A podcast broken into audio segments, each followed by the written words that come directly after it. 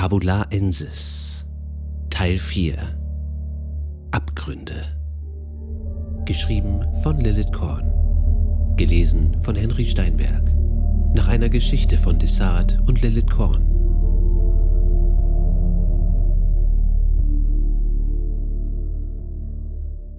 Artis. Artis schob sich die Krawatte zurecht. Heute würde der neue Crux Talos gewählt werden. Und dank seines Engagements in der Kabaru würde Artis mehr als bloß ein Zuschauer sein. Seit Tagen fragte er sich, wie genau er zu dieser Ehre gekommen war. Alle 10.000 erlaubten Gäste hatten sich bereits vor der Bühne der Oberstadt versammelt. Der Rest der Bevölkerung beobachtete das Spektakel auf riesigen Leinwänden, die zu diesem Zweck an sämtlichen gut besuchten Orten der Unterstadt angebracht worden waren. Noch gähnte die Bühne vor Leere, was Artis auf dem Bildschirm seines eigenen Zimmers verfolgen konnte. Er strich sich das weißblonde lange Haar erneut zurück und betrachtete sich. Alles saß perfekt. Das weiße Hemd, die schwarze Weste, die Lackschuhe.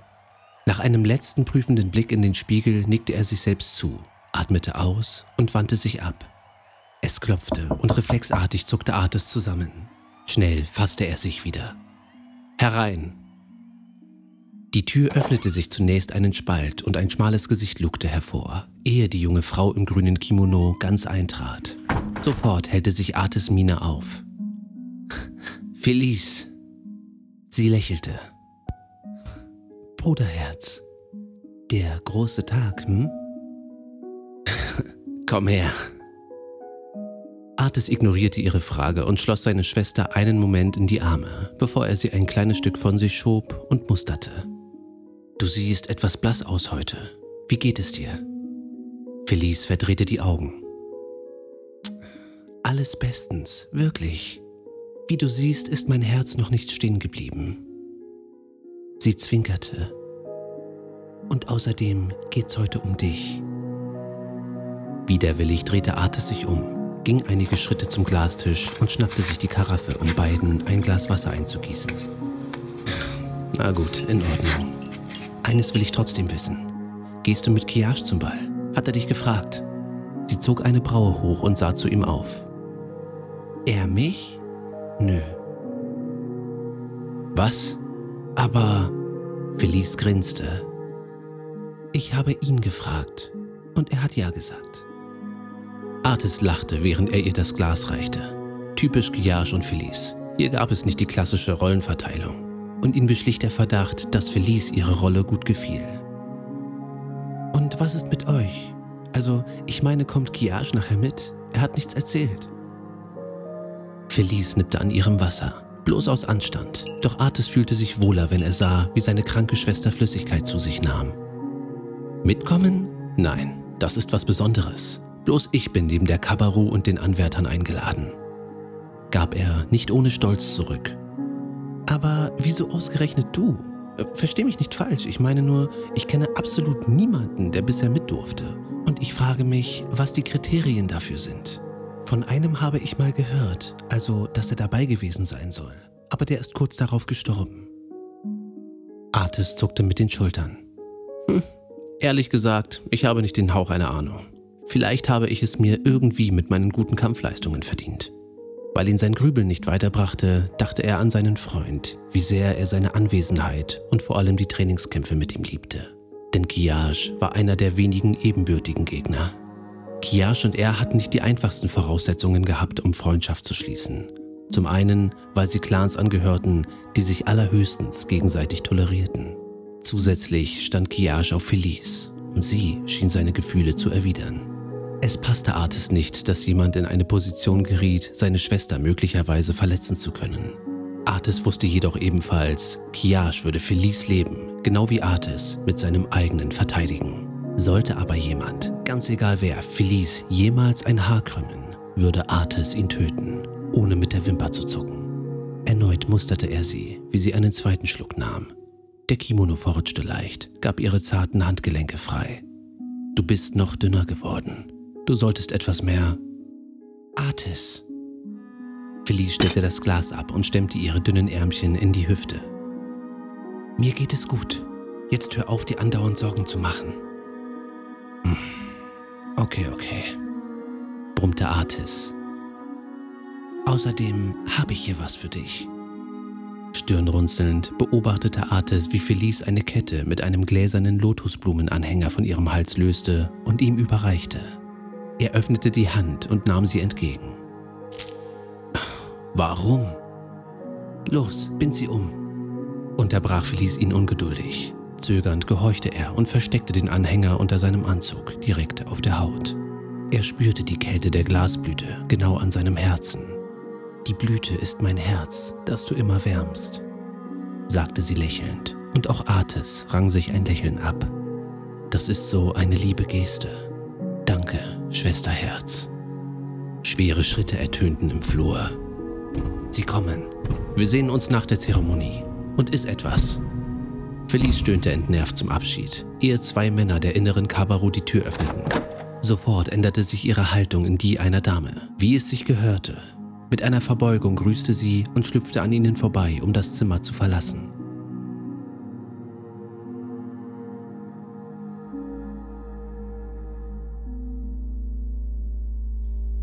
Es ist soweit, sprach einer der Männer, die reglos im Flur verharrten, mit kalter Stimme. Die Kapuzen ihrer braunen Kutten schlugen tiefe Schatten, sodass ihre Gesichter lediglich Schwärze offenbarten. Artis nickte und trat zwischen die beiden.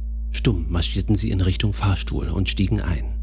Einer von ihnen hielt seine ID-Karte an den Scanner und der Fahrstuhl setzte sich in Bewegung. Die Ehre, bei der Zeremonie anwesend zu sein, hatte bisher niemand, den ich kenne. Ich wüsste wirklich gern, wieso sie mich dazu auserkoren haben, dachte Artis stolz und sah durch die Verglasung nach draußen. Überall blinkten und leuchteten bunte Lichter. Die ohnehin vollgestopfte Unterstadt wirkte wie ein Schwarm freigelassener Insekten. Nie zuvor hatte er das oberste Stockwerk gesehen. Im Reflex hielt er die Luft im selben Moment an, in dem sie ihr Ziel erreichten und eine luxuriöse Atmosphäre sich ausbreitete.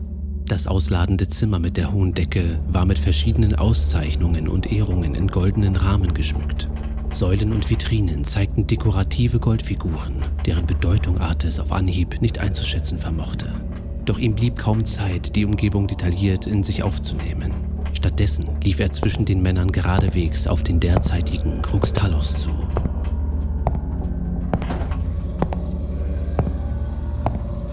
Sein Herz klopfte schneller.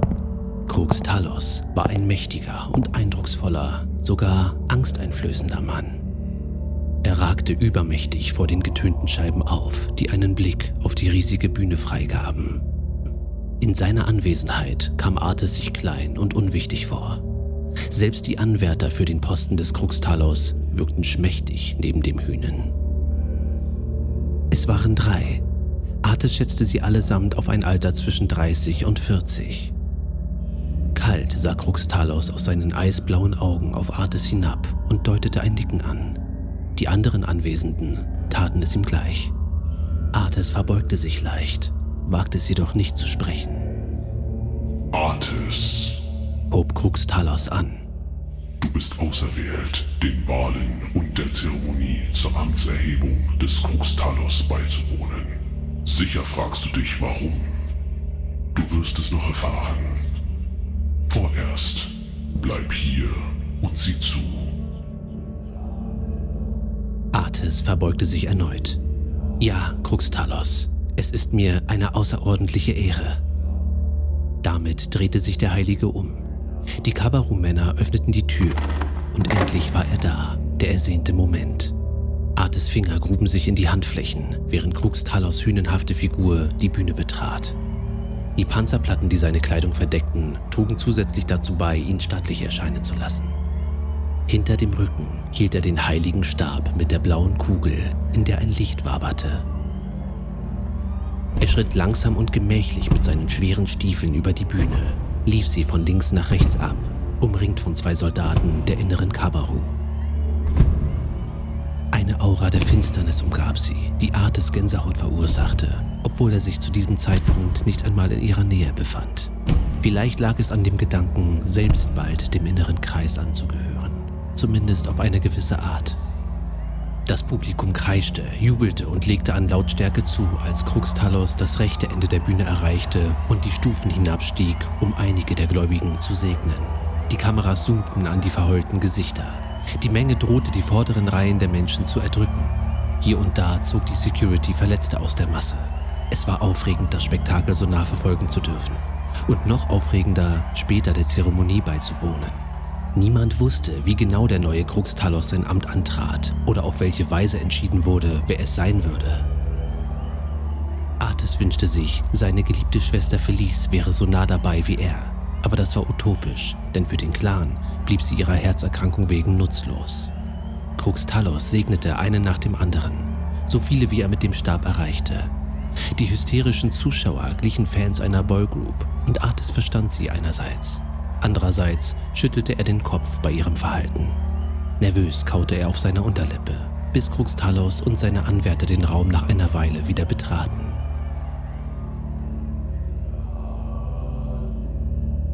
Hier entlang, befahl der Heilige mit einer Stimme, die keine Widerworte zuließ. auch du, Artis. Gehorsam folgte er den Vieren, erneut begleitet von den Kabaru-Männern, bis zu einer schwarzen Tür, die Krux Talos höchstpersönlich öffnete. Alle traten ein, Artis zuletzt. Der Wechsel von der Helligkeit in die neue, dunklere Umgebung verlangte ihm ein paar Momente der Orientierung ab. Langsam erkannte er etwas. Der Saal gewann durch die spärliche Einrichtung an Größe. Lediglich sechs Fackeln spendeten Licht. Verwundert bemerkte er die Death Guard, die am Ende des Raumes in einer Reihe stand. Vor ihnen eine Art Thron. Warum ausgerechnet die Death Guard? So viel Sicherheit wegen eines einzigen Außenstehenden? Seinetwegen? Die Männer gingen in die Mitte des Saals, Stellt euch in eine Reihe. Die Wahl beginnt. Befahl der Heilige. Die Männer gehorchten, während Artis einige Meter entfernt stehen blieb, weiterhin bewacht. Krux Talos schritt vor den Anwärtern auf und ab, betrachtete sie eingehend. Obwohl Artis diese Blicke nicht auf sich selbst spürte, schlug sein Herz schneller und auch die Außerkorenen wirkten zunehmend nervöser. Einer knetete seine Hände, der andere verlagerte sein Gewicht. Wann ging es los? Artis hatte grundsätzlich etwas anderes erwartet, aber er konnte nicht sagen, was. Jedenfalls keine anwesende Death Guard und keinen Krux Talos, der die drei Männer eine gefühlte Unendlichkeit musterte. Oder dass keinerlei Ritual stattfand. Würde es diesem Prozedere folgen? Starr und stumm stand die Kabaru weiter neben ihm, als ob sie ihn duldeten, solange er sich nicht bewegte, und zuschnappten, sobald er eine falsche Bewegung vollführte. Etwas änderte sich. Krux Talos lief gemächlich hinter die Männer, sodass er den Blick nun Artis zuwandte. Norikita. Er legte seine Hand auf die Schulter des Ersten, des Jüngsten, wie Artis vermutete, und seine Eriden sowie die des Berührten schimmerten kurz grün auf. Der Heilige fuhr bei dem Mann in der Mitte fort, dessen gütige braune Augen Artis besonders auffielen. Er war der schmächtigste von allen und seine Erscheinung glich beinahe dem Gegenteil des derzeitigen Krux Talos. Statt breit wirkte er schmal gewachsen, fast alienartig in die Länge gezogen. Sasori. Auch dessen Eriden leuchteten grün auf. Schließlich wandte er sich dem letzten, einem eher gebrechlich wirkenden Mann zu und legte ihm die Hand auf die Schulter. Das Schimmern folgte. Takumi. Danach schien Krux Talos einen Moment zu überlegen. Er drehte sich um und nickte den Death Guard Jingen und Lina zu, deutete auf die Außenstehenden. Jingen und Lina näherten sich. Beide hoben ihre Waffen. Jingen seine Sense, Lina ihre Katana. Mit einem Ruck trennten sie Norikita und Takumi die Köpfe vom Rumpf, die dumpf auf den Boden fielen. Blut sprudelte aus den Leibern, ehe sie ebenfalls aufschlugen. Artis keuchte und seine Gedanken überschlugen sich. Was zur verdammten Hölle sollte das? Gehörte das zur Zeremonie? Jingen und Lina wirkten, als täten sie etwas Lapidares, wie den Haushalt zu erledigen. Mit ausdrucksloser Miene schleiften sie Körper und Köpfe weg, während der verbliebene Anwärter, offenbar der Gewinner, zu zittern begann. Sasori wäre vermutlich auf die Knie gesunken, hätte Krux Talos ihn nicht gepackt und kurzerhand zum Thron geschoben, wobei der Mann einmal in dem Lebenssaft seiner vorigen Mitstreiter ausrutschte. Wie von selbst fiel Sasori auf seinen zugewiesenen Platz, blieb fassungslos sitzen, zitterte stumm weiter. Niemand machte sich die Mühe, das Blut wegzuwischen. Krux Talos musterte ihn erneut. Währenddessen fragte sich Artis, was mit seiner Wahrnehmung nicht stimmte. Denn den Bruchteil einer Sekunde glaubte er, einen Fangzahn aufblitzen zu sehen. Der Hühne packte Sasoris schmale Gestalt und Artis drückte die schwitzigen Handflächen zusammen. Nun verlor der Auserwählte die Fassung. bitte, stammelte der Mann mit dem gütigen Blick. Ich, ich wusste nicht, dass, dass... Warum haben Sie... Schweig! donnerte Kruxtalos und ließ Sasori los. Sofort kehrte Totenstille ein. Eine Träne lief die Wange des Mannes hinab. Du bist auserwählt. Du solltest stolz dein Haupt erheben und nicht heulen wie ein Mädchen. Du wirst der neue Krux Talos sein. Finsteres Grinsen umspielte die Lippen des Hühnen.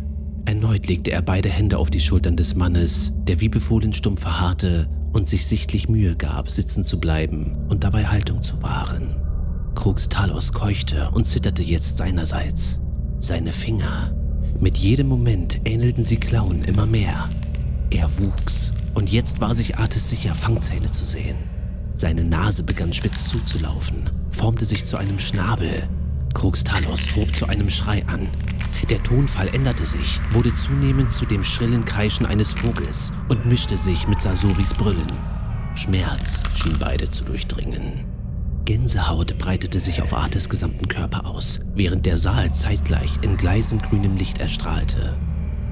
Dann endete das Spektakel und der inzwischen unförmige Körper des alten Kruxtalos fiel zusammengekrümmt zu Boden. Er sah verfault aus, roch schlagartig modrig, als wäre er in Sekunden bereits verwest. Der neue Kruxtalos saß zusammengesackt im Thron, regte sich nicht. Er wirkte friedlich, wie in einem tiefen Schlaf versunken. Routiniert stand Jingen auf, schwang die Sense und trennte dem ehemals Heiligen ohne Vorwarnung den Körper vom Kopf. Artis atmete scharf ein, unterdrückte ein Würgen. Schwarze Suppe sickerte aus dem Stumpf und die Überreste verwesten dieses Mal tatsächlich in Sekundenschnelle. Sie verflüssigten sich und verdampften. Innerhalb weniger Momente verschwand der Leib. Jingen drehte sich um und ging zurück an seinen Platz neben Lina und der restlichen Death Guard. Artis. Er wandte den Kopf. Jemand hatte seinen Namen genannt. Aber wer? Oder bildete er sich das ein? Noch immer konnte er die Quelle der Stimme nicht ausfindig machen. Ihr Klang löste einen Sog aus, dem zu widerstehen unmöglich war. Artis. Automatisch führten ihn seine Füße zu einem Fahrstuhl, den er bisher nicht einmal bemerkt hatte. Zu seinem Erstaunen hielt ihn niemand auf. Er spürte lediglich, dass jemand ihn begleitete. Die Türen öffneten sich. Er trat ein. Ohne sein Zutun setzte sich das Gefährt in Bewegung. Stimme blieb still. Doch der Sog verstärkte sich. Nervös betrachtete Artis die rote Zahl, die sich stetig verringerte, bis sie schließlich ein Minus anzeigte und die Türen aufglitten. Sie gaben einen Raum frei, dessen Kälte Artis abermals das Blut in den Adern gefrieren ließ. Er hatte etwas von einem Kerker oder einem Verlies. Lediglich das kalte Neonlicht, das von der Decke strahlte, durchbrach die düstere Atmosphäre und erinnerte er an einen Operationssaal. Bis auf ein samtrotes Kissen in der Mitte, auf dem ein reich verziertes Schwert lag, war er komplett leer. Keine Gemälde an den Wänden, keine Fenster, einfach nichts. Seelenlos. Erneut rief jemand seinen Namen, jetzt deutlicher, lauter. Artis. Komm näher. Das kam aus der Richtung des Schwerts. Neugierig folgte Artis dem Ruf und blieb vor der Waffe stehen. Zögerlich streckte er die Hand aus. Kurz bevor er das Schwert erreichte, schien es selbst den letzten Schritt zu tun und Artis Finger wie einen Magneten anzuziehen, bis diese das kalte Metall des Griffs berührten. Es tat weh. Etwas Rotes breitete sich vor seiner Handfläche ausgehend aus, kroch ihm in die Knochen und pulsierte schmerzhaft. Es füllte sich nach und nach jeden Millimeter seines Ichs mit Rot, mit Schmerz. Alles verschwamm vor Artis, während das Rot unaufhaltsam weiterwanderte. Er hätte schwören können, vor sich eine Gestalt zu sehen. Spitze Knochen, die sich aus Muskeln hervorschoben und durch das Fleisch brachen. Klauen griffen nach ihm und das Wesen lachte.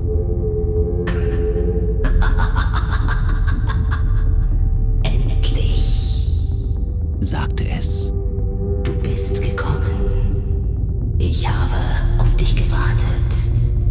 Plötzlich schleuderte ihn etwas durch Raum und Zeit voran. Rötlicher Nebel verdeckte die Sicht, doch vage erkannte er, wie sich Dinge blitzartig bewegten. Er von einem Moment zum anderen wechselte.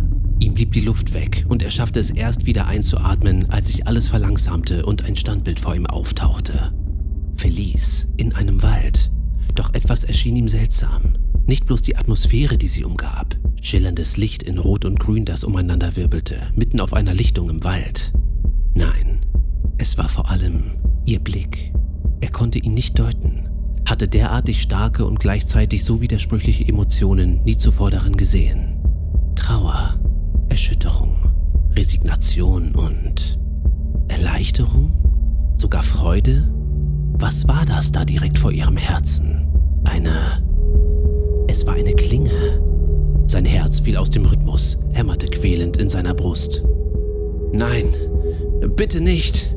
Nicht Felice. Er wollte etwas sagen, sich vor sie werfen, sie unbedingt beschützen. Doch nichts geschah. Artis verharrte stumm, wie ein Gefangener in sich selbst. Nicht einmal die Tränen, die er in seinem Inneren spürte, fanden ihren Weg hinaus. In Zeitlupe spielte sich das Bild weiter ab. Die Klinge näherte sich Felice Brustkorb. Laut hörte er ihren Atem. Sie holte Luft. Das Metall blitzte auf.